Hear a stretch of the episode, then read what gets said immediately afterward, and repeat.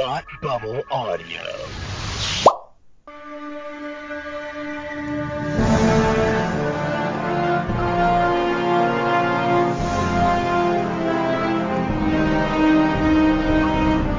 Hi, and welcome to Batwoman TV Talk, the weekly podcast following the adventures of Kate Kane and the CW's new hit and renewed show, Batwoman. I am Palmer, and with me, as always, is Tony Ann. Say hi, Tony Ann. Hello. Hi, how you doing? I am so excited to talk about this episode. Me too. I am so excited to talk about episodes that actually matter again. All yes. I know Crisis. you are not a big Berlantiverse fan. You are solely a Batwoman fan. I mean, I like I said, I've always said I liked Flash and I did like Supergirl, um, and I like Beebo. like, like there's parts of it I like. I just, yeah, I don't know.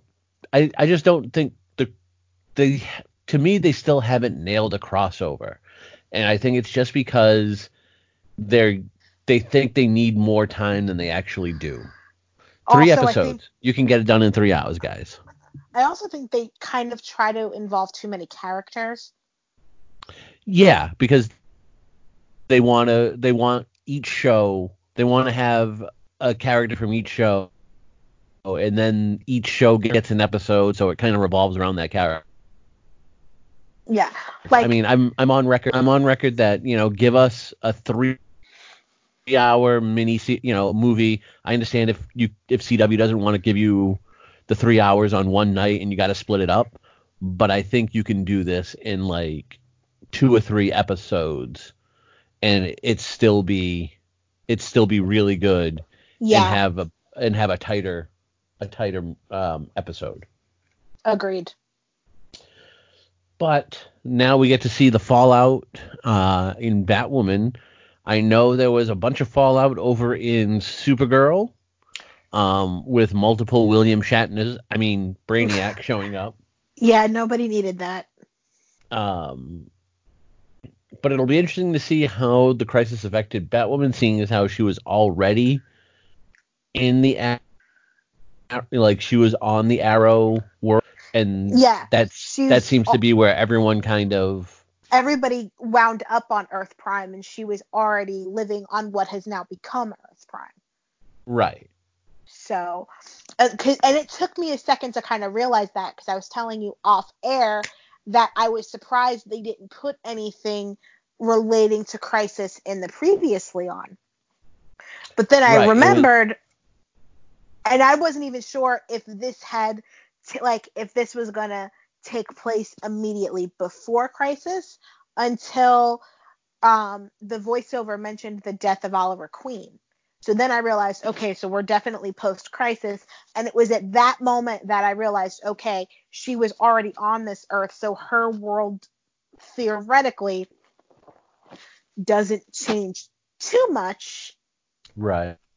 But apparently and that I, wasn't quite I, true. Yeah, and um I would I would say um you would know this better than I would, but going into crisis, like the last episode going into Crisis for Batwoman was had so much that went on that I think it would have been tough to recap both that and Crisis. Yeah. And I don't know if that was the same for like Supergirl or Flash. Uh, Flash hasn't aired yet. Flash airs tomorrow, but Supergirl did include a previously on that included Crisis because their entire Earth had moved. Right, but like the the episode previous to Crisis, did they have like a lot of major things happening? Um, yeah, they did, which okay. they also included in in their previously on as well, but they also had to include Crisis because everything kind of changed. So watching Supergirl first, that's kind of what I was expecting with Batwoman, not realizing that she was already on that Earth, so theoretically not a whole lot changed. Okay. So let's get started on season one, episode 10 How Queer Everything Is Today. I hate this title. Um, okay. I don't know why. I just don't like the title. I think it's just because I don't like the word queer. Well, that's interesting. I think it works. and and it it can definitely be one of like there are just some words that strike people that they don't like. Like some people don't like the word moist. Some I am people, also one of those people.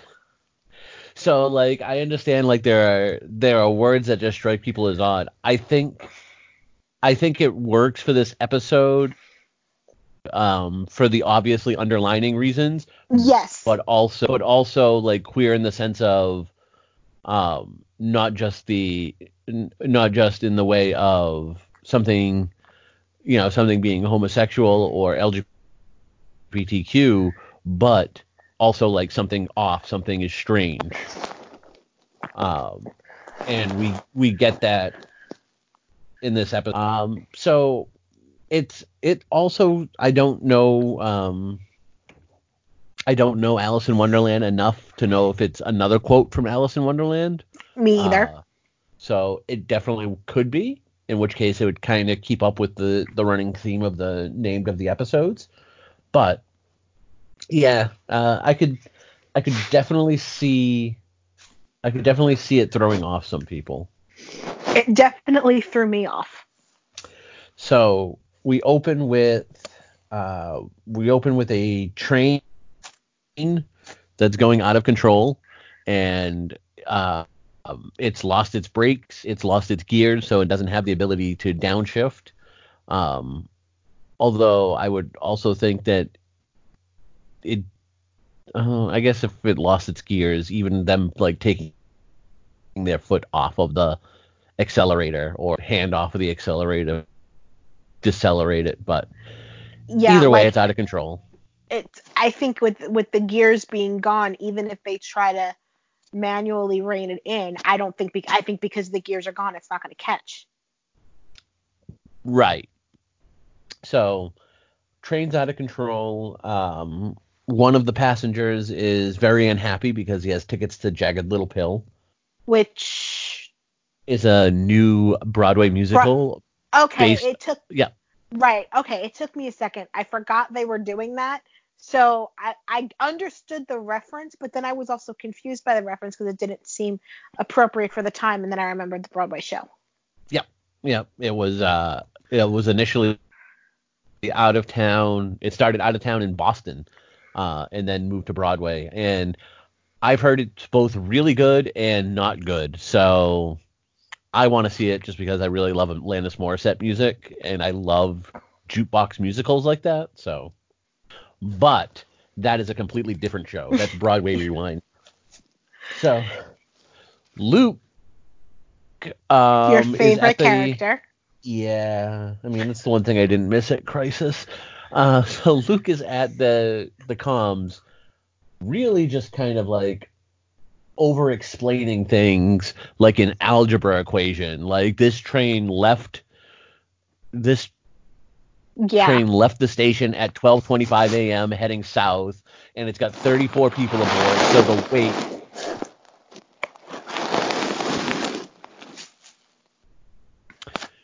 So the wait, you know, just I don't know. I don't know what Luke was talking about, and much like Kate, checked out as she was driving her new motorcycle. I didn't even pick up that it was a new one. I mean, I'm assuming it's a new one because she seemed really happy with it. Because she was like, I love this motorcycle. Okay. I mean, like I said, so, I didn't pick up on. I just must not have been looking yeah, at the he's screen like, you're not listening. Driving. Yeah, he's like, you're not listening to me, are you? And I'm like, Luke, nobody is. But apparently, she kind of was, because then when she when I guess when she went underground into the subway, they kind of got disconnected for a second because I guess their connection doesn't reach when she goes underground, and she kind of missed him. No, that uh, uh, later on. Oh, that's later, later on? on. Yeah, when he intentionally uh, cuts the feed. Oh, I missed that. Yeah. So she stops the train from uh, essentially crashing into the last station she grapple uh, hooked uh, it, right? Yep, she grapple hooked it, and then she hooked the other end of the grapple hook onto the tracks, which physics would tell me doesn't really work, but we're gonna go with it. It's TV uh, land, so actual yep. rules need not apply. Yep, it's TV, it's superhero, these physics work. Check the math. It definitely it definitely works. Um, she's uh, Batwoman is busy kind of like, yeah, hey, I stopped the train, and you know, her and Luke are talking. The other end of the grapple hook that is on the train tracks comes off, and almost kills Batwoman, and she is saved by a GCPD officer who's actually doing his job, which might make that a first on this show. Yes. Um, who I I have a note here has a dumber look than Mon-El. Oh wow. Yeah, his smile is, is so is so dorky looking. And everybody kept trying to like make references to Captain America and I was like okay, sure. Yeah, in the way that they're both white and male, yeah, he's exactly like Captain America. you know, yeah, I, I didn't I didn't quite get the point of New right. Hotman. Um, which apparently he's been around, as we hear in the next scene, um, where Luke's like, "Hey, you've got a tabloid boyfriend," and Kate's like, "I'm super gay." which I, I did love this scene. I did really like Kate's reaction where she's like, "I'm gay, she's very like, gay." Had, we've had this conversation before, right? Like, I'm very gay. Yeah, like I am. Remember, I'm the one out of the closet. Sophie isn't. Uh, so you have so you have Luke kind of like, but this is a good idea because it now that people think that woman's straight and dating this guy, it's obvious that it's not you because you're super gay, and it's one more thing that'll kind of keep everybody from more, knowing who you are. Right. Um, which okay, like. I mean, which he's not wrong, but it doesn't really sit well with her either. Right, because she feels like she's she's lying, and Luke's like, well, that's part of the job, really, which is not in which is not totally inaccurate. No. I mean, you're not going around telling people who you are, so yeah. I mean, I, it works for some. Just look at Barry Allen. Yeah. Um. Although, although Luke needs to find a college course on how to be delicate, because during this conversation, he's like also a kind of distraction the fact that your father's a murderer, but like Luke really like that was about that was about as subtle as the train that almost crashed into the uh, into the station. Well, Luke isn't exactly known for his subtlety. Uh, then we go to the graveyard where we see Alice and Mouse kind of sitting under an umbrella at a table with chairs having tea and I've missed Alice so much and this me scene kind of this scene kind of gave me Alice was was just off the charts in this episode.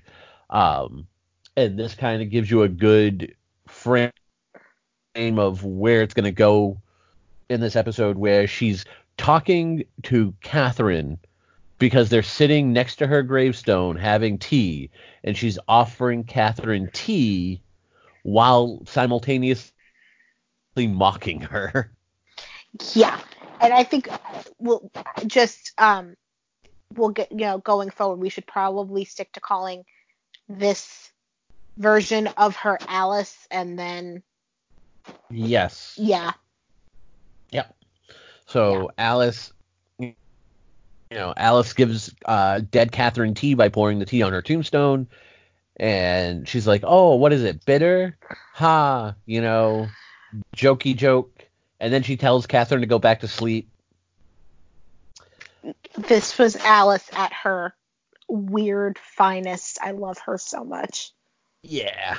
Um. So then she has a conversation with Mouse uh, about well, Mouse is kind of bringing up the fact that a it's raining and they're outside having tea, and she's like, Catherine is Catherine is dead. The sunshine is implied. That was great. And then of course he's all he's doing is complaining to he's cold. Right.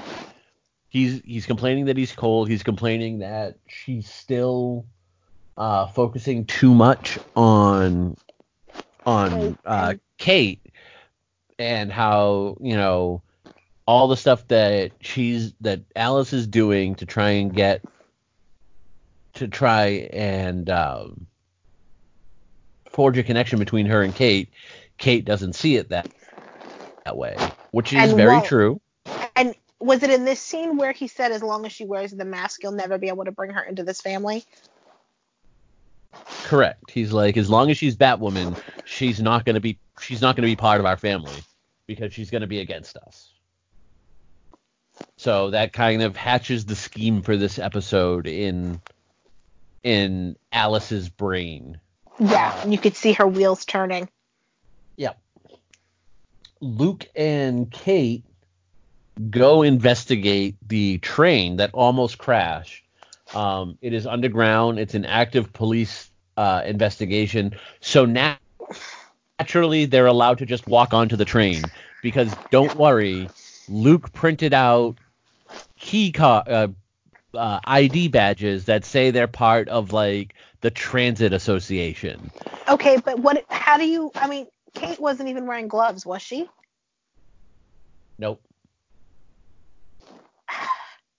Amateur.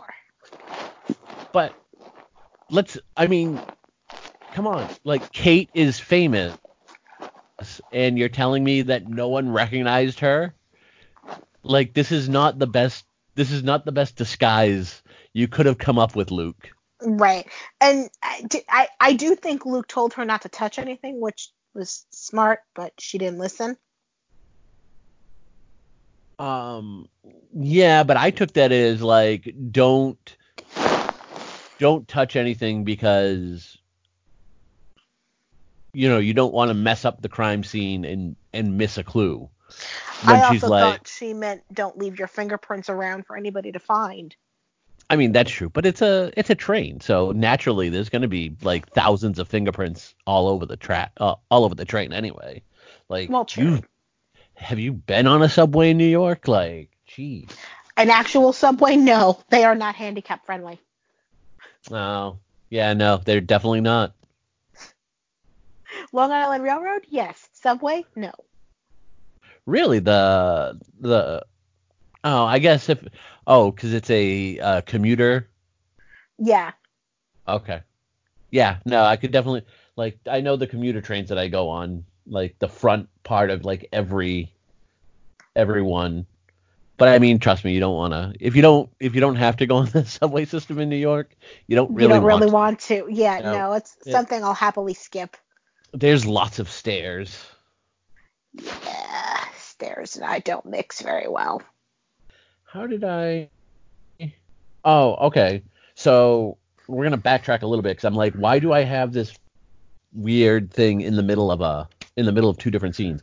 So when when Luke is talking to uh, Kate about um, fake Mon-El, she, she references she was like, "Why is he always where I am lately?" And Luke says, "Well, maybe the GCPD is stepping up their game now that the head of the Crows is in jail for murder." That was his like tactless uh, yes. bit. So I had put in the scene where there was a so much waste the tea, like there was just so much dumping the tea out on the ground, which which really upset me. Um, we also have um, obviously the GCPD hasn't stepped up their game that much because Alice is literally out in the open, open, defiling a grave. Defiling a grave, and no one can seem to find her. Yeah, I just, um, yeah, I don't get it. Uh, we did miss one scene in between uh, the graveyard scene and and them uh, on the tr- train we get a short scene of Mary, um, like what she's doing right now. She starts to record a video, and which she's like, "Hey everybody, you know my Instagram's probably not the best place to tell me I'm like the worst person in the world and that my family sucks and my dad is a murderer and my mom is Hitler and I'm sorry, Mary. Welcome to the internet. Yeah, the internet is the worst. You know, like like have you not had this already on your internet feed before? I mean, I'm sure she's if had so, one you, or you've been very lucky. I'm sure she's had one or two trolls, but it's got to be completely different when the when the number of people who are for you and against you completely turn on its head. Right. Yeah. Um, so she's like, I'm gonna be signing off for a bit. You know, be better to each other. Peace out. Kate shows up to kind of see if she needs anything, any help. Um, any I love support. this scene. I am here for new bitchy Mary. Oh, she was so catty. It was oh, so man, perfect. It was, it was it was good. You know, every chance that she got to kind of twist kind the of, knife. yep, to kind of remind Kate that this is partly because, you know, her fault. She took every single opportunity. My favorite line though was when she's like, "Why don't you tell Alice to stop defiling my mother's grave? She'll listen to you." Oh wait. Oh wait. I also I also kind of want to know what Alice has been doing to defile the grave because all we saw was like her poor tea on it. Maybe that's what she means. I mean, yeah, I guess so. And having, you know, talking to her, you know, she's having tea parties at her mother's grave. I literally thought at first, before she poured the tea on the grave, that she was literally parked on her grave. What you mean? Like the table and stuff was literally on Catherine's grave. Oh yeah, no, it was it was slightly to the side.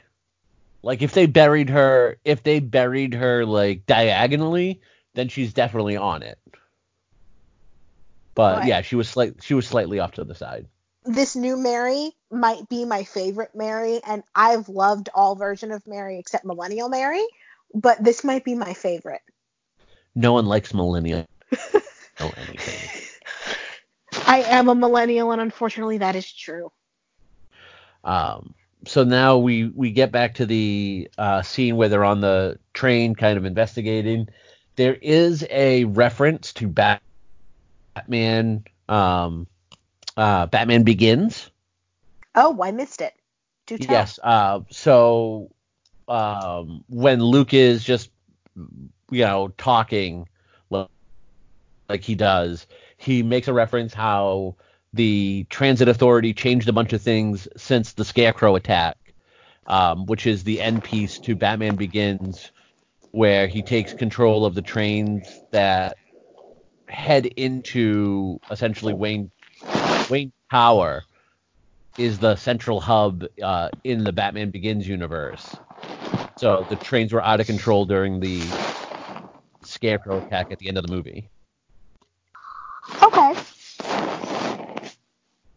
So. Uh, now so this is the, this is the scene where they find the thing, right?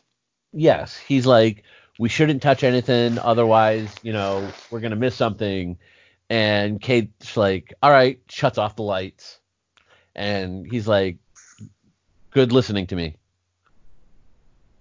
Uh, and they find a device embedded in one of the uh, vents that essentially can be used to control uh, the train's brakes and gears uh, remotely.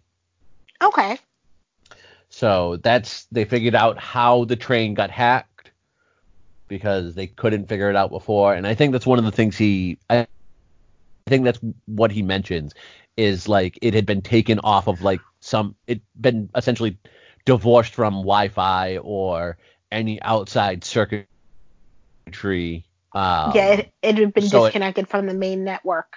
So right. whoever So- was remotely controlling it was the only, you know, that was the only thing they were connected to.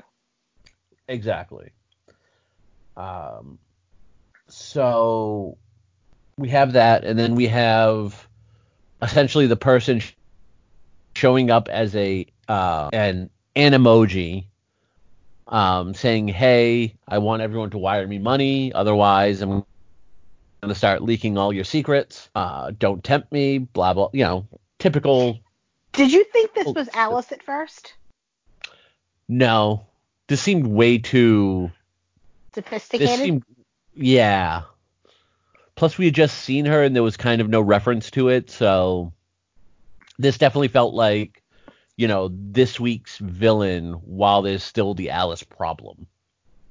Gotcha. Um, now, now, look, I'm not here to shame anybody, but there's only two choices if you're gonna go with an emoji, and that's the cat or the ghost. I don't know where you got the dog from, but it was a bad choice. Rethink your decisions. Yeah, I didn't know what that was. It was a fluffy puppy, is what it was. I thought it was interesting that they went with the whole like Gotham got hacked thing. Because it's a TV trope that a lot of TV shows like to use lately. And this was an interesting take on it. Uh, yeah, it was. Um, although in the Batman universe, that tends to be how people start out as a sidekick. Like they just start randomly hacking stuff, and then Batman shows up. He's like, "All right, you're gonna work for me now." So that's what he does. Uh, we move over to the worst press conference in the world. There's only like two reporters asking questions. The rest are like seated down, quietly taking notes. I'm like, I've seen press conferences, and this is way too, this is Way way, too calm. way like too calm for what's going It's like on. they took an it, it's like they took an Ambien before going to work. Yeah. I mean, it's great to. Uh, it must be great to be the mayor of the city. Like you have something this huge happen, and you have like two questions at the press conference. Yeah, that was weird. Ah, so, um, so you have the mayor pretty much saying, "Hey, you know, it's a one-time thing. This isn't going to happen again." The hacker uh, emojis back up over the mayor during the live feed and is like, "Well, if that's true, then why is your why is your credit card number being flashed on the screen before the live feed gets cut?" Oh my god, I totally missed that. Yeah, yeah, it it happens. Uh, so then we transition to Luke and Kate having a discussion in the cave when Luke's like, "Oh, we need to disconnect from the internet," and he and Kate's like, "Don't we like have a firewall or something?" And he's like, "Look." The person just hacked live TV. Our firewall's not going to be enough. So Luke hits a kill switch that disconnects the entire cave off of Wi-Fi, networks, the grid, everything. So now they're pretty much just running on electrical power with no connection to the outside world. And that's when he disconnected them. Yes, that is when Okay. they Yeah, that is when they disconnect him. And Kate's like um don't we kind of need this stuff to find this person? And he's like, but we can't have it because you are being you would be an obvious target. So if we're connected to the internet, it's more of a chance that they could find their way in and find out who you really are. And Kate is, you know, Kate kind of out looking Luke. She's like, but can't we just like we know where the attacks have been? Can't we do a trace from where the attacks are and trace it backwards? And Luke's response is, well, we could if we were on the internet. Ugh. So, so Kate puts them back on the internet, upsetting Luke, and he's like, "Fine, five minutes, and then I'm uh, then I'm cutting the feed again." Uh, so Luke finds, Luke traces it to um, a warehouse. And he's like, "This is where they should be. You know, this is where the person should be. Go get them. Kate shows up. Sophie and the crows are already there because Sophie is now in charge of the crows, which Badass might not be. Sophie is my favorite Sophie. I mean, she's she's good as the leader. Probably wouldn't have been my choice for the leader, just given what we've seen of her in the show so far. This was like I was so shocked by this. I was like, oh hello, this is a Sophie I can work with. Oh yeah, Sophie is like all Batmaned out. She's like she has the two people tied up. She's like, You're gonna tell me everything, otherwise I'm gonna kill you. And and they're like they're like, Look, we don't like my like, one of the guys is like my wife takes the train to work every day. Like I wouldn't do that. And I think she she I don't know that Sophie believed him, but I think Kate did. Right. And Kate's just kind of in the Kate's kind of hidden behind barrels. Uh, so Sophie goes storming out of the interrogation, and Batwoman. Um, you hear the zip line, and Sophie's like, "I know you're here." So Batwoman's like, you know, do you need any help? Do you want to talk? You know, you seem you seem like you're having a rough go of it. You know, do you want to talk? Girlfriend. Uh, I really did enjoy this scene. This gave me. It's a good scene. It's a very good scene, and it's also it was very reminiscent to me of like the way Iris and and used to connect with the Flash in like the first season of the Flash. It was very reminiscent to me, and I kind of liked the parallels there. I might have been creating them in my own head, but I just saw the parallels and I really liked them. But apparently, Sophie's husband left her. Yes. Bye, Mr. Which, Sophie. Well, I mean, we knew that because the last episode, he, remember, he was like, I want three kids and a puppy and a house with a white picket fence, and you don't like men, so that's probably not going to happen. Right, but they were still in the we're going to talk it out phase when we left pre crisis. There yeah. was not a decision made. Yeah. I mean, the talk it out phase is essentially like, how are we going to split up our things? but I just thought that was interesting. So does that mean we're not going to see Mr. Sophie anymore? Uh, I think we will. Um, interesting though, Kate doesn't use the voice modulation. Oh, I missed that. And I know she hasn't in the past, so I'm wondering if she's just like, like with Sophie, she's just not gonna use it anymore. Oh, I also think like this entire episode, she's been contemplating unmasking herself because she feels like she's living a lie. Right. So I wonder if that played into it too. It could have. Um, also, as you had alluded to earlier, uh, there was no Luke on comms during this during this entire sequence of her showing up to the warehouse and you know kind of barging in on the investigation, which means my New Year's wish got answered. Which was what? No more Luke on comms. Yeah, except the Lord giveth and the Lord taketh away, because yeah, we will be back on comms. Because, like she said later in the episode, don't do that again. Uh, so Sophie, you know, Sophie's talking about women. She's like, do you ever think you're, you know, do you ever think you're wearing a mask, or do you ever think She's, you're, like you're, like you're hiding yourself? And Batwoman's I'm like, literally I'm literally standing in the shadows. Yeah, that, it was such a good thing. Like, like, come on, Sophie. Uh, and she's, you know, so Sophie's like, my husband left me. He thinks I'm lying to myself.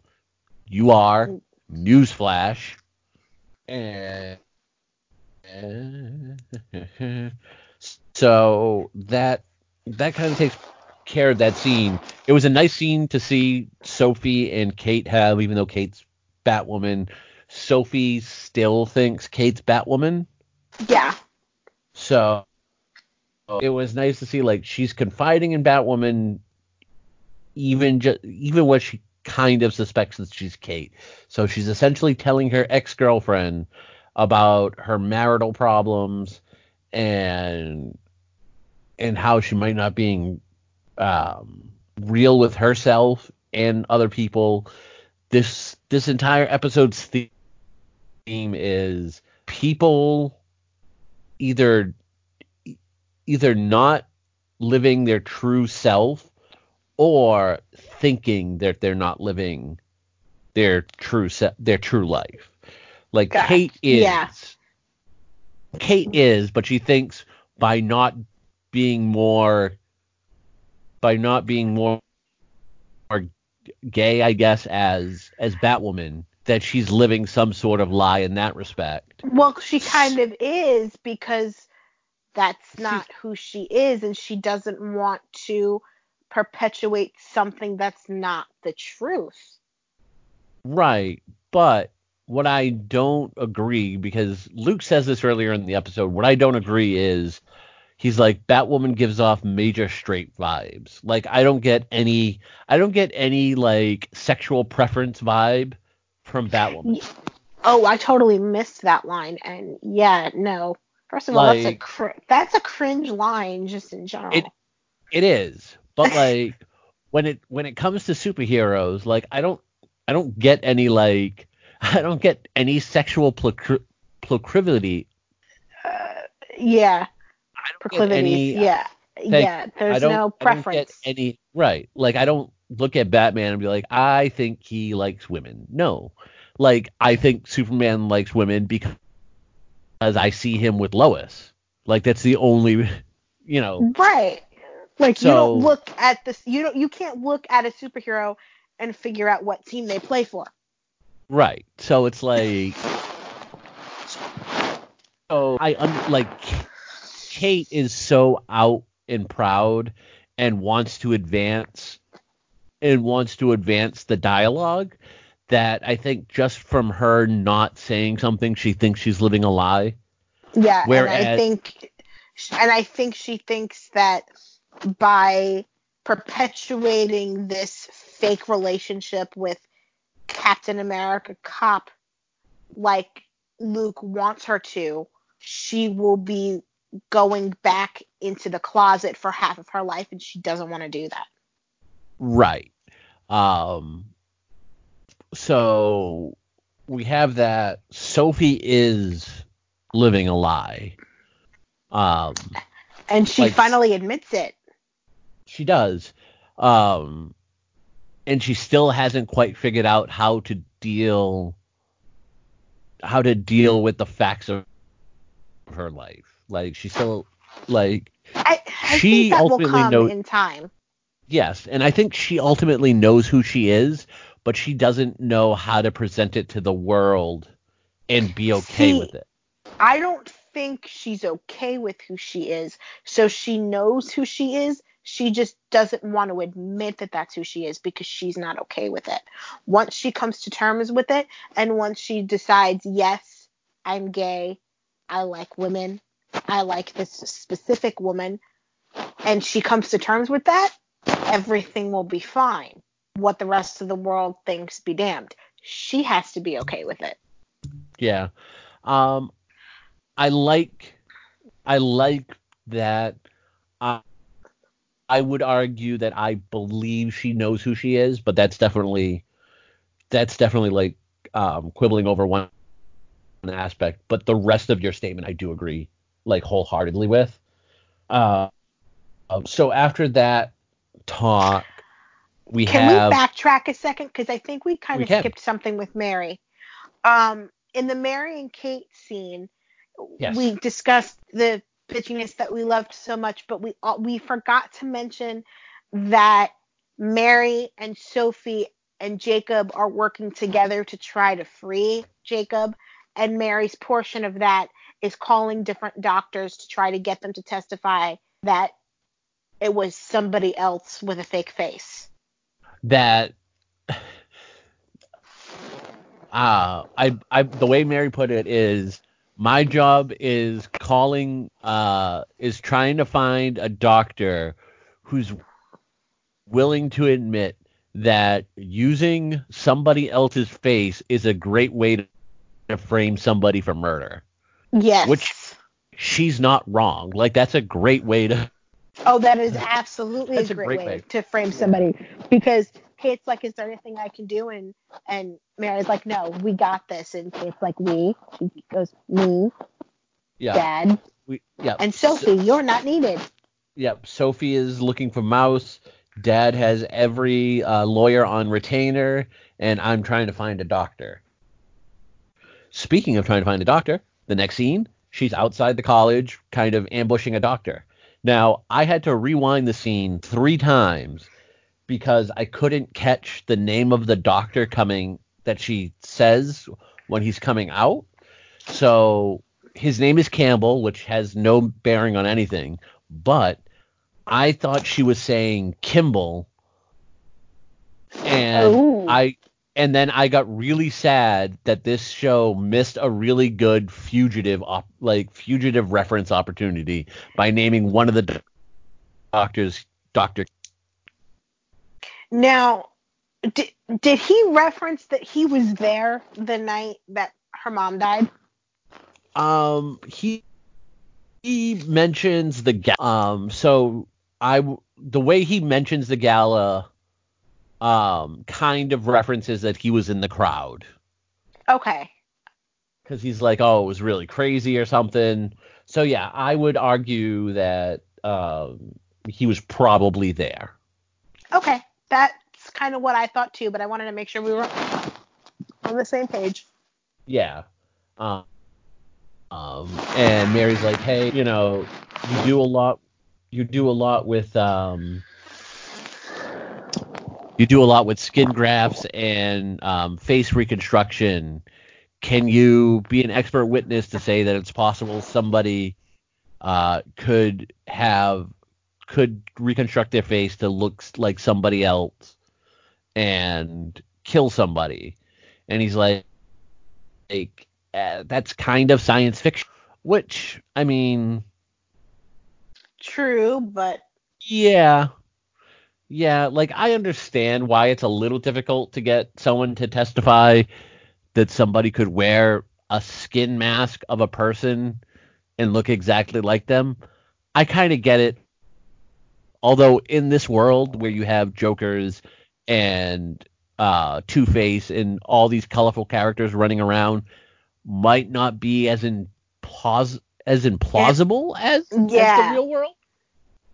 So I understand why she can't find a doctor, but I'm also stating like there's got to be a doctor out there who's been like, oh, this is this is absolutely possible. Uh, uh, we go, um, and then right before that, right before that scene kind of ends, we get um somebody that looks like Alice going into the college that well, at least to Mary's eyes, looks like Alice. And she was on the phone with Sophie at that point, and she's like, Alice is at the is is at Gotham University, and they send out like pretty much every crow imaginable. Now, do you think she didn't actually see Alice? She saw I'm just gonna jump ahead to the end here. Could she have seen Beth? Oh no, she did. Beth says. Okay. Yeah, Beth says. Uh, Beth doesn't say that Mary saw her, but Beth mentions what happened. So. Okay. So um, so she sees she sees someone who looks like Alice. Now, now part of this ep- like the one of the sub themes in this episode is Mary kind of like barely holding on mentally. Yeah, uh, she's like she's she's she pushing away she's pushing away her pain and focusing on finding a doctor so that she doesn't have to deal with her dead mother, doesn't have to deal with the fact that you know her stepfather's in jail. Like she's trying to avoid all of the pain. Right. And you know, it's definitely not you know, it's definitely not a good thing so no. when you when you when she says she sees Alice, for one, um, Al, you know, the Alice that she sees has brown hair. So yeah, could be a wig, but um, it kind of it kind of makes you wonder about her sanity at this point. And it it kind of gave Sophie a little bit of a pause. Like, are you okay? Like, do you need to go on a vacation? Yeah, like go to Hawaii, process your mom's, you know, do something. Like you're yeah. you're definitely doing it. Now, did but, she did she have the conversation with Jacob at this point, Mary? Because wasn't there a phone conversation where like Mary's trying to like focus on everything that she's doing and Jacob's trying to get her to like focus on her feelings and she's like not having it. Did that yeah, happen yet, so, or am I skipping ahead? Uh, I honestly don't know, so we'll we'll discuss it now. There is that scene um, in which she's talking to Jacob in jail, and she's like, you know, uh, we tried these people, nothing's happening, so I'm gonna go try this person. And even Jacob's like, look, you gotta process what happened. Your mother died. You know, you can't. And he's also telling her not to push Kate away. In he doesn't come out and say it, but in so many words.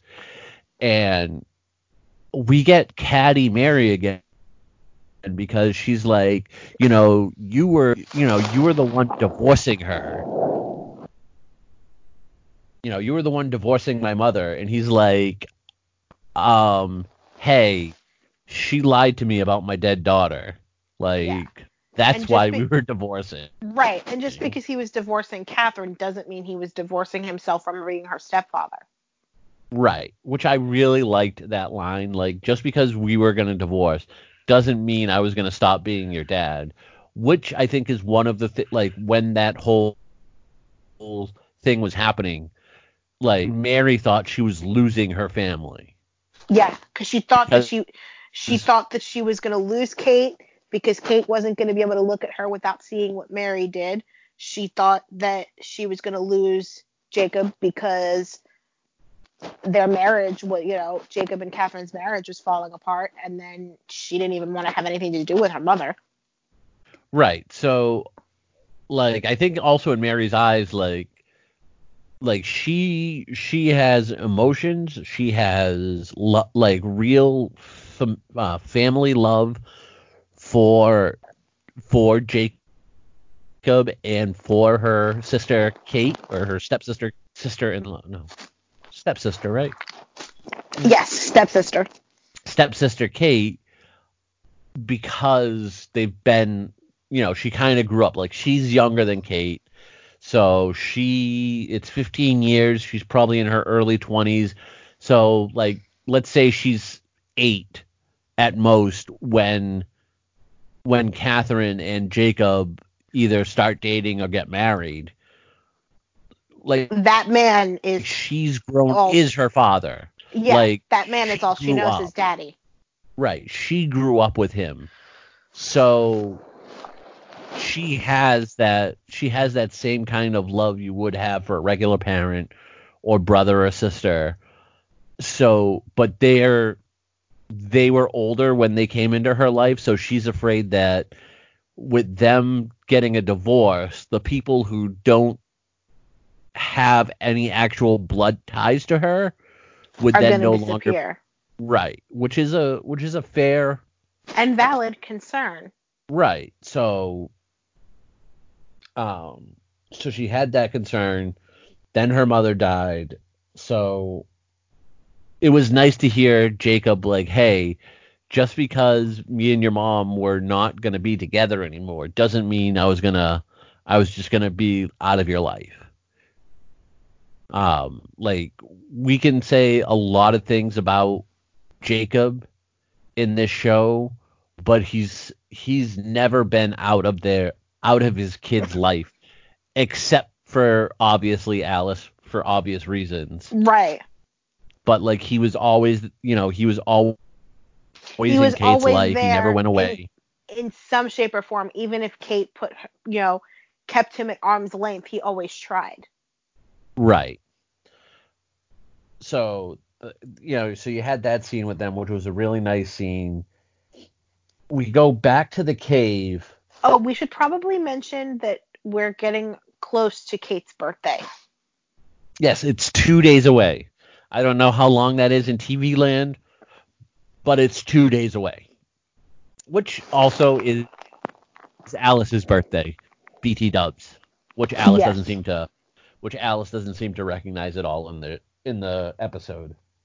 I wonder if that's intentional at this point, but we'll get to that later. Yeah. So we get to we get to the um we get to the uh, Bat Cave, and Luke and Luke and Kate are talking, and I honestly don't remember what Kate is talk- talking to, but I believe it's again about like her like her feeling like she's living a lie as Batwoman. Right. And the mask and Luke's and like she's, she's thinking about this is this was the point in which I realized she was thinking about unmasking herself because she mentioned something about uh, being the par you know mentioning something about being a paragon from Crisis and yes, she thinks paragon of courage. Paragon of courage and she thinks that she's not living up to that if she's doesn't have the courage to live an honest life. It's basically right. the gist of the conversation that I got. Yep. And Luke's like, hey, Luke sounded a little bitter about missing the crossover. He was like, oh, right, the Paragon thing, because the Paragon detector told you that you were a Paragon during a crossover in which all the universe died and I wasn't there. Yeah, well, every every every show that has was a part of the crossover, there has been at least one character who has been bitter to have not been a part of the crossover. So the tradition continues. Well, too bad. But this was the scene where they start um deep like de um programming the voice to figure out who where it was right. recorded Luke's like, was Right. Luke's like, hey, by the way, I figured out I figured out what the terror, what the female terrorist sounds like because he keeps referencing her as she during the scene, and he's like, yeah, I re. He's like, I did a reverse voice modulation, and it turns out the person is a is a woman or a girl.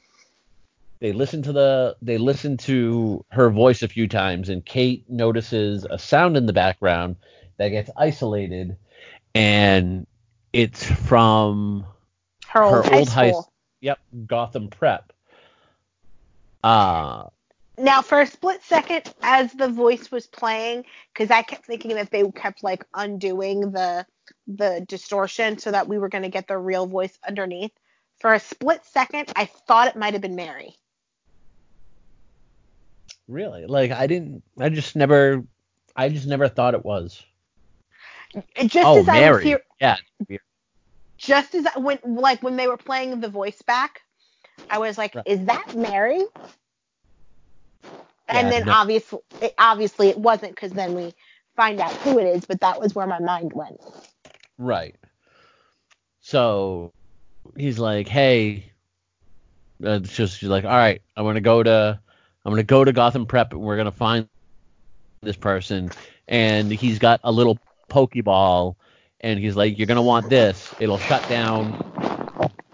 It'll shut down um, electronics within a hundred yards of it, and the person that's doing this will have a firewall to protect it. So you'll be able to, you know, spot the one person who still has a working phone, and that's who, sh- and that's who's doing it." She goes to Gotham Prep. They have a school dance going naturally. This she scene des- was so funny. She descends right in the middle of the dance floor. And everybody was like, "Oh my god, Batwoman!" Oh my god, it's Batwoman. We need a selfie. What do they call it? Bat selfies? Yeah, unfortunately. They oh call it bat they call it bat selfies. Kate like after one, she's like, "Nope, I've had enough of this." throws the Pokeball, shuts down everyone's phone, switches to her her um her handy dandy um electromagnetic pulse eyes to see working electronics, sees someone walking out of the auditorium, and she she just grapples out of the scene. She's like, "I'm out of here, guys." Later. Yep, later. Catches up with a girl in the bathroom,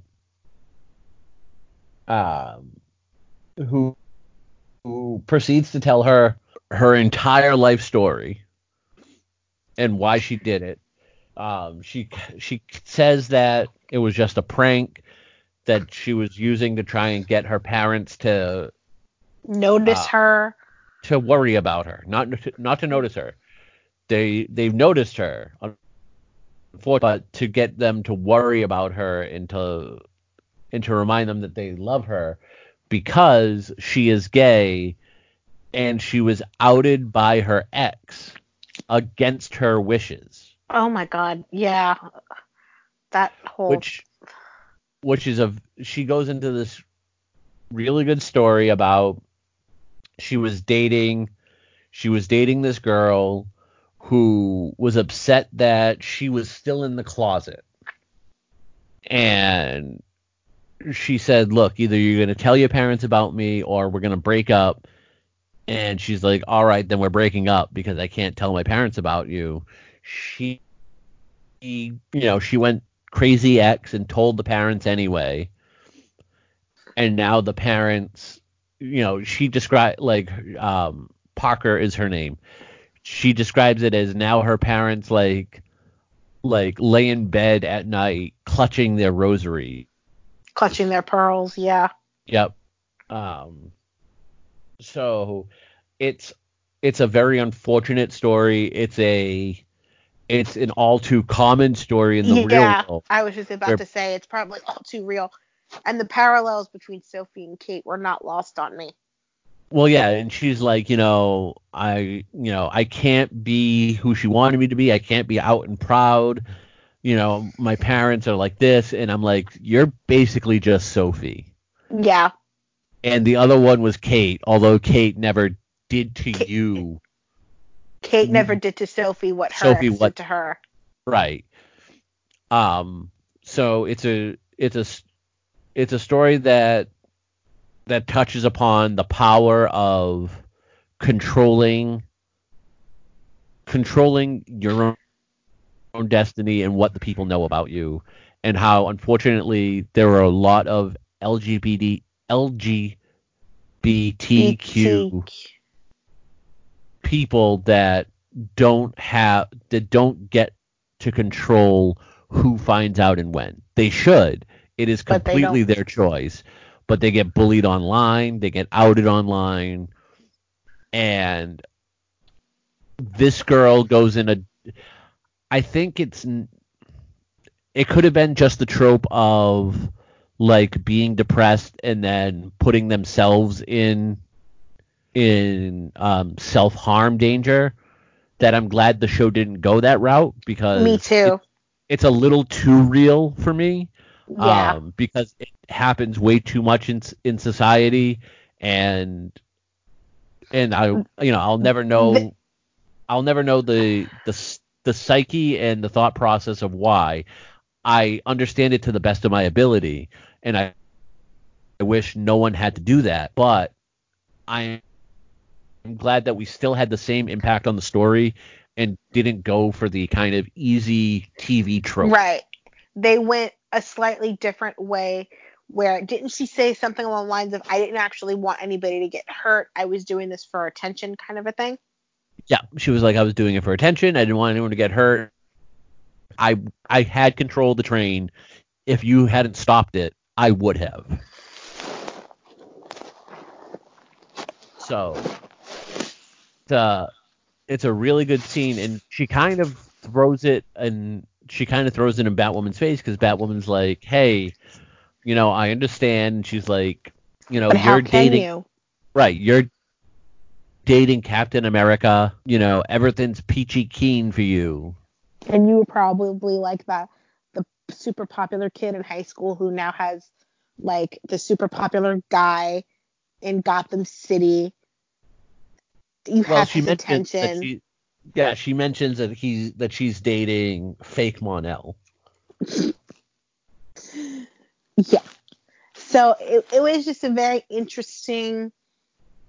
I liked the whole scene, but I also knew something else was coming because this felt like a very like end moment villain backstory right before the takedown, but we still had a bunch of time left, so I knew something was coming. Yeah. So she's like, "All right, look, you know, you're you're a kid. I get it. Uh, um, you know, we'll we'll figure they're going to leave in the hall, and then we get Alice showing up. Alice knocks out Batwoman. Alice knocks out the girl. We see the raid of Sophie and the Crows on the college, and they find no they find no Alice.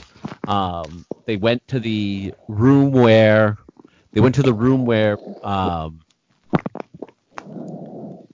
where she was said to have been seen by Mary, and she's not there. It's like a boys' dormitory. It's a boys' dormitory.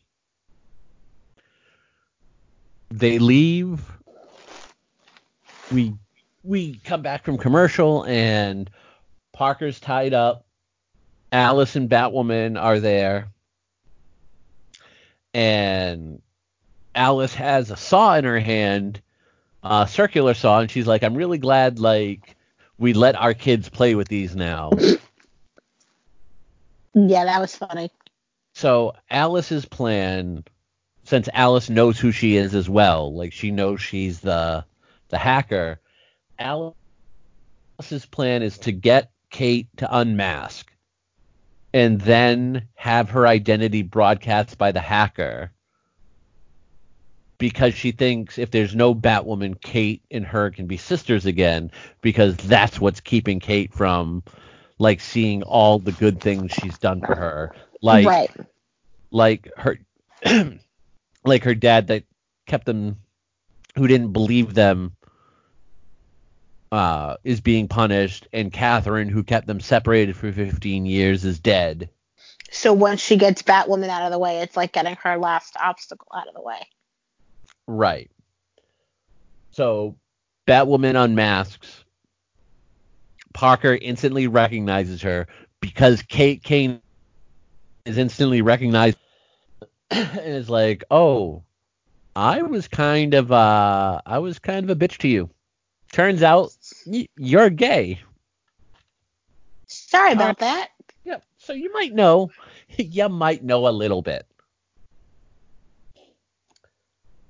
She threatens to kill Parker if she doesn't if she doesn't um reveal Kate's identity to the world. And Parker's like, um, you can't kill me because if you kill me, then I can't do what you want, so you lose. And a great Alice line is, if I kill you, you will because you're dead. so either way, you you know. Yeah. Um, yeah. Alice then kind of backs away and she's like, "Look, I won't kill her. I'm just gonna kill everybody else." because I didn't know who to bring to the dance, so I brought C4. And she's got C4 planted underneath the DJ setup. And, and a, this scene gave me a what if uh, moment. And I thought, what if we were like 10 years ago, maybe a little bit longer, but like 10 years ago before um, Anne Hathaway really blew up as a movie star. Like if Anne Hathaway had kept doing TV shows, um, like what if Anne Hathaway played Alice? Because there's a line coming up where where Alice, you know, talks about them being sisters, and Kate's like, how, you know, uh, how can you think we can be sisters if you're gonna kill a gym full of kids? And Alice is like, oh, judge, judgy, judge, judge, judge, and right. it just sounded like a lot like what Anne Hathaway would say at that point. Yeah, that did give me very uh, Anne Hathaway vibes. She was like judgy, judgy, judgy. Right, like, like it was it was done in a very Anne Hathaway type voice. Um, so the girl sends out. The girl ends up reneging. Um, the the girl ends up giving in because Kate tells her to. So she sends out a text, and I actually thought it was like. Well, it was like we see on Alice's phone. You know, GCPD alert. Batwoman revealed to be Kate Kane. Um, we see a shot of of Sophie getting the text at the Crows, and she's like, "All right, we all need to go." They all, you know, everyone kind of converges on on Gotham Prep. Parker is let go because, you know, for all the things Alice is, she's not a liar. Like Alice is like, if you do this, you can live. She so lets her live. She did it. She let her yep. live. She cuts her loose. She's like, you're you know get out of here. She goes running off after Kate kind of forces her to. There's an you know there's another scene. We get the scene of Kate and Alice. Like the entire thing is Kate and Alice kind of like Alice saying, you know, we can still be sisters now that everyone knows you're Batwoman and everything in between us is gone we can finally be sisters again. And Kate is over it. Like Kate's off that train ever since the death of Catherine.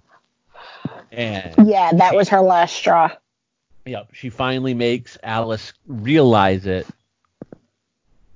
and then she captures. You know, she she uh, essentially cuffs Alice with like a magnetic bracelet and kind of lets her wait for the GCPD or for the crows rather. Um, however, the detonator that Alice had isn't the real detonator. That is being held by Mouse, who blows up the gym. As the gym is blowing up, we have fake Mon-El right at the right at the entrance door where Batwoman saves him this time and we have everyone kind of get all the all the kids kind of gathering around chanting kiss so naturally a police officer is going to listen to a bunch of kids and goes in for a kiss and kate puts up the hand is like nope not no nope yeah she had no she wanted no part of that and really nobody does come back from commercial. We have Kate. We have Kate showing up. Was it Kate? Yeah, Kate showing up in the uh, in the clinic. Yes. Oh, the hug.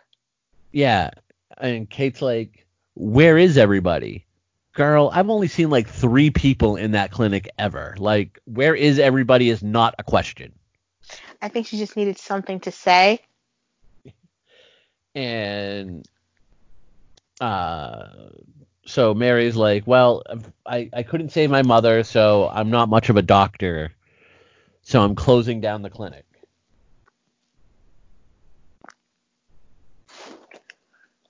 Wait, is this the hug scene or is this a different scene? No, it's the hug scene. Okay. And then, because oh. I, I don't remember that part of it. Oh, that, I just remember. Right, that is a different scene. That was Sophie. When Sophie was like, hey, you should try going on vacation. Okay. This, yeah, this scene. Um. Yeah, so Sophie showed up and is like, you should go on vacation. Whatevs. we have a small interrogation of Sophie and Alice, where Alice is kind of, he's like, hey, the mayor, you know, the mayor pretty much gave me control of you, so you're gonna stay here until you find until you tell me where Mouse is. Um, yeah, and then she just kind of does this crazy laugh thing. Yep. She's like, "Hey, do you really want to be where you are? You know, it didn't work out well for the last person in your job." Yeah, Sophie's like having no part of this. Yeah. Uh, back in the Batcave, we see Kate reading something on a tablet, which we don't know what it is. Um, we hear, we see Kate and Luke discussing what happened at the gym, and she's like, "Look, I know you're gonna yell at me for, for, you know, doing what I did because it puts us in jeopardy, and people could tie one, and you know, two and two together." And Luke's like, "Nope, what you did was right. I fully support you." And he gives her a cupcake as a birthday cake which I thought was so cute. I don't buy that he baked it though. I mean, he he's not wrong. Like he says when he's not on comms, he has so much free time. I've never seen him do anything else. So that's not entirely the only No, that's true. The only reason I don't buy that he baked it though is because um, homemade cupcakes don't come in boxes like that. I mean, he could have bought the box. So uh, he's like, you know, so she blows out the candle, and he's like, I hope you get your wish. We find out what Kate was reading on the tablet was an article written by um, Kara Danvers about how Batwoman came out as gay. I totally didn't see who the byline was. I was looking. Thank you it just flashed on my screen as as I was as the episode was going. So I thought about it.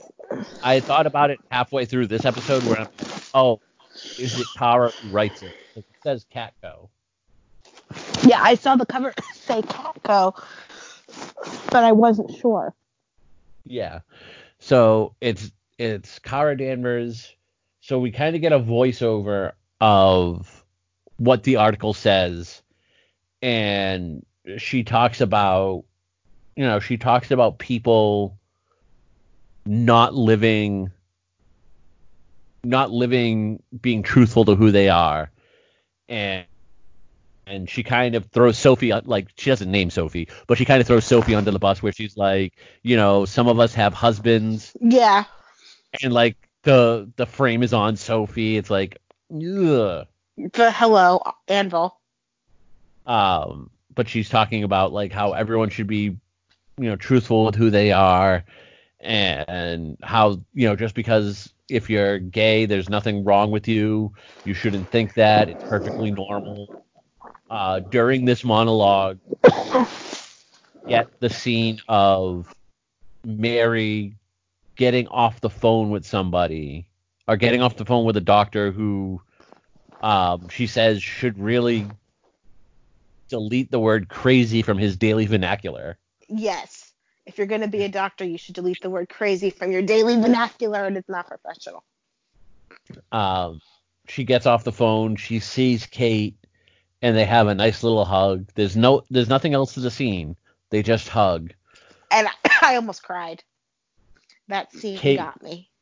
Kate talks to Jacob, and she's like, "You're right. Mary just needed a hug." And well, I think you both did. And then he's like, you know, you two are gonna have to be there more for each other. I then he wishes her a happy birthday.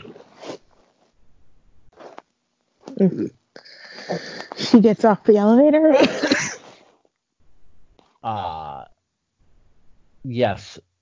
Prior to this, um, there was a short scene that we find out Parker uh, is going to be doing community service with 150 hours of community service with Kate, essentially scrubbing the graffiti out of Wayne Tower.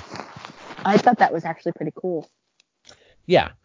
Um, and she has to pay back all the people that paid her the blackmail money. Um, so that was nice. Like I think I think we're gonna see her a little bit more.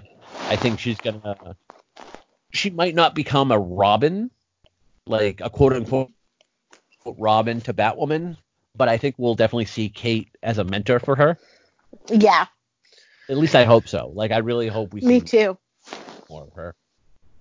So Kate talking to her father gets off the phone, gets off the elevator, and we see somebody in the office.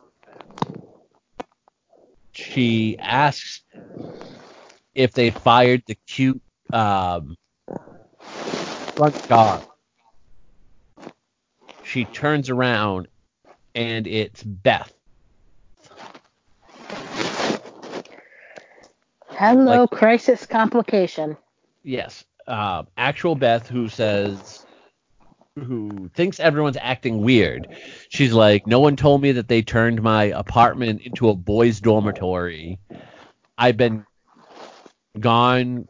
I've been gone for one semester, and you know that happens. And Kate like grabs her and asks her who she really is because she doesn't think. It, well, she first thinks it's Alice, and then she thinks it's somebody disguised as Alice. Starts trying to peel her face off.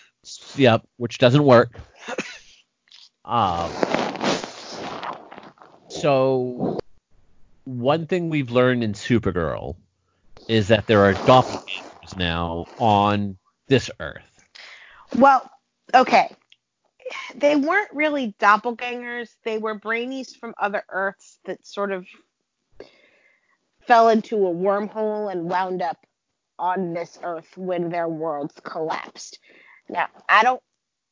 They mentioned something about a doppelganger and then showed a picture of Lynn so we're not really going to know what that whole story is until this Sunday with right, the upcoming just, episode. But I mean, the same thing with the, the essentially the same thing that ha- happened with the Brainies is what happened with Winn, and what happened here is when the Earth when the Earths died, some people fell through a wormhole. Um, at Al's bar, which I believe is Al's bar the the alien bar from Supergirl? I think so, from National okay. City, yeah. Okay. So that was kind of the nexus point of them being able to come into the universe. Here's some here's some complications though that I have. We we know the only people that remember everything prior to what ha- happened is the parrot Right, and whoever and and whoever John gave their memories to, which is anybody who was part of the fight. Right, but now the different the Paragons remember everything as it was and nothing about this new world. Right, because they People, weren't because they weren't around. People who John gave the memories back to now have the memories of everything that happened before and what happened on this earth already. Yes, they have the new rewritten memories and their original memories. So here comes my issue. Kate doesn't know what's going on, as well she shouldn't. Luke, Mary, Sophie, and Jacob Kane all do meaning they don't know they don't don't know what happened on Crisis. They know what happened on this Earth and what's been on this Earth. And at no point whatsoever does anyone even hint about Beth. Right, because they all still think Alice is Beth. So But but you obviously had a Beth living here and you had a Beth that was around. Because she said she's just been a she's just been abroad for a, for a semester. So a semester is not 20 years. A semester is like three months. Unless this is in fact a Beth from another Earth. And on that Earth, she went to college and she doesn't realize she's on a different Earth. Okay. I don't know. This is weird, and I want answers, and I want them right now. Well, we're gonna have to wait till Sunday. But... I don't think I'm actually gonna get answers on Sunday. I better, but I don't know if I will, and it's really gonna drive me insane until I get these answers. So if any, if anybody knows any of the writers from Batwoman's uh, home phone number or personal email and want to tell me, I will I will not share the information publicly, and I will only use it to get this very specific answer as fast as humanly possible. I'm going with that this is Beth from say Earth Two. Okay, so yeah. since I don't actually think that any of the Batwoman writers are going to write you back, should you get their information, more power to you if you do. I'm going with the theory that this is Beth from a different Earth. For the sake of argument, I'm going to say that this is Beth from Earth 2, just because that's the first Earth that came to mind, and she has not realized that she is on a different Earth. Uh, and that right. would be why nobody on Earth Prime has any memories of her because she was never rewritten to exist in their world. Fine. I still want answers from a writer. I, hey, if you get those answers, more power to you. But that is the theory that is going to keep me sane for the next seven days. So during the uh, during our uh, recording, I actually I had sent a couple texts prior to recording to uh, my friend Tim from Supergirl TV Talk, and he answered as we were as we were recording. Um, he did say that uh, Marc Guggenheim has said that they're only going to do mini crossovers for a while. So basically, just one character appearing on another show. Okay and they're not like right I guess so right now they don't have plans to do like a full crossover like next year it seems yeah like. they might no do, imminent plans for another crossover. They might do batwoman and supergirl. They might do the flash and legends. They might not do everything all at once in one giant universe because it's gotta be grueling to balance everybody's schedules. And then the other shows have to have filler episodes to make up for the fact that other people are filming things that they can't yeah. actually be on their actual shows at the moment. Yeah. Which I mean you like when I was watching Supergirl, I definitely noticed it. Um because there was like I don't know if it happened 2 years, but I know one year like the flash like the episode that took place in the past where like her and Alex were younger was done because that was when Melissa was off filming. Um, yes. Right. So then but, the majority of, of the episode was done in the past, so because Melissa was off filming. Right. But we haven't really gotten that with Batwoman. Like we didn't have that kind of episode with Batwoman this year, which was good and I don't know if any of the other shows like I know they kind of rearranged the filming of this um, of the crossover. They did it differently than in the past, so it could have just been like rearranging shoot schedules. Yeah. I know for the Flash there was an entire episode where Barry and Iris were literally in the first five minutes and the last five minutes and they were not in the rest of the episode. So I feel like that had to be crisis related filming wise. And then, but for yeah, for Batwoman, there was no major. Um, but Batwoman also didn't have like she didn't have like the brunt of a lot to do except in the Batwoman hour of the crossover. Right. She was kind of secondary in the rest of them, so they were probably able to coordinate her schedule a little bit easier. Yeah. So a couple things before we sign off. One, I would like to point out Miss WestAllen Shipper. Yes. who claims like they are like the perfectest couple ever in the Arrowverse. Um, I was thinking about this this week. At the in the last episode of uh, Crisis, when they get back to the new universe, Barry just goes to find Oliver. He doesn't go to find Iris. Oh, I think that's because he wants to see if his friend is alive. I I I told I- you when we If when we covered if they really loved each other that much, that would be his first thing. But nope, it's Oliver. and I told you that I was very upset when we covered the last part of Crisis that um they didn't touch on that. Yeah, she wasn't. She wasn't in the episode at all. No. So hopefully when Like- the Flash comes back tomorrow, they'll address it. They better. Yeah. Uh, so, yeah, that's that's one thing I thought about this week. I'm like, you know what? Iris wasn't in the episode at all. Take that, proving proving absolutely that nothing. Felicity and Arrow are the are the best shit.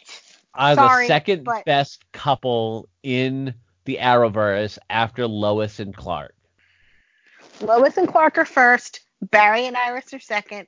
Felicity and Oliver are number three. That order is locked and loaded, and I will accept nothing else. Moving on. What was the next thing you noticed or wanted to mention before we wrap up? I don't know. I had actually forgotten the other one. Did we have any emails? I don't know. We did not. Um, I don't know if we actually, if I actually had more than one thing, but it just sounded good in my head at the time. okay. So, oh, so uh, overall, I think I, I think this is probably my favorite episode so far. yeah. Do we want to try to rate the episode? Because I know we were debating doing that at one point, and then we kind of got away from it. Do we want to circle back? We didn't get away from it. We just weren't doing it with Crisis because Crisis Okay. is one episode. Um, I, I would de- out of five, I would definitely probably give this like four and a half, five. Like, Yeah. there is nothing about this episode that I didn't really love. I will say four and a half. Yeah. And I think uh most importantly such a heavy episode. You had Catherine dying. Like it would been it would have been very easy to just do another somber episode dealing with the fallout. While there were somber moments, I think tonally this Episode was still- a lot better. yeah. Like tonally this this this episode kind of ran the gamut. Like it it still had its wacky Alice moments, it had some somber moments. It you know, I think I think Ruby is coming into her own as the character Yes. Yes. Um, and it it becomes more evident in this episode because like she, like when she's yelling at who she thinks is Alice, like when she's yelling at Beth, like it wasn't it wasn't hammy, it wasn't forced. Not that it was ever that to begin with, but I don't know if that scene is done as well in the first couple of episodes it is as it is now. Like I think she's she's gotten she's gotten into the character's skin and is now more comfortable with with various emotions. Yes. And I think, and honestly, I think being part of the crossover might have helped her kind hmm. of find her footing because she got to be around people who have already established who they are and she can kind of learn a thing or two. Right. I, I, think, mean, it could have just been like if anything, she when she was off filming the crossover, she saw she met Chris Woods and was like, "Man, I got to do better than him." Mm. no, because I think Chris might have been off filming, off in Georgia filming Legacies at the time. I forget that he actually has a job. I naturally believe he can only get an acting job when his wife is when his wife is on the thing. Yeah, no. Considering he had a job on the WB on the CW uh, before um, Supergirl was even a thing. Nobody remembers that. I do. You're literally the only one. Oh, I'm sure I'm not the only one. All right. You can uh, get in touch with us a couple of ways at BatwomanTVTalk at gmail.com. Send us uh, send us an email about your thoughts on the episodes of the show, and and we'll be happy to read it on air. You can also uh, find us on Twitter at BatwomanTVTalk or at Academy Rewind. You can find me, which is also the other podcast that I host. Tony, where can they find you? I'm at XO Tony Roni XO on Twitter. Um, so definitely you can get in touch with either of us there. Um, Tony, especially if you watch any daytime soap operas, or if you just want to yell at her, apparently. yeah, people like to do that. Um, we are part of the Thought Bubble Audio uh, podcast family, which are podcasts for the modern geek. We have Batwoman TV Talk, Academy Rewind, Supergirl TV Talk, Beer with Geeks, Loud Women, Hate Watch with Us, Tolkien TV Talk, and Read Up. There's just so many podcasts. I'm sure there's like 20 more that I forgot. Listen to them all. They're all great. But obviously, Batwoman TV Talk and Academy Rewind are the best.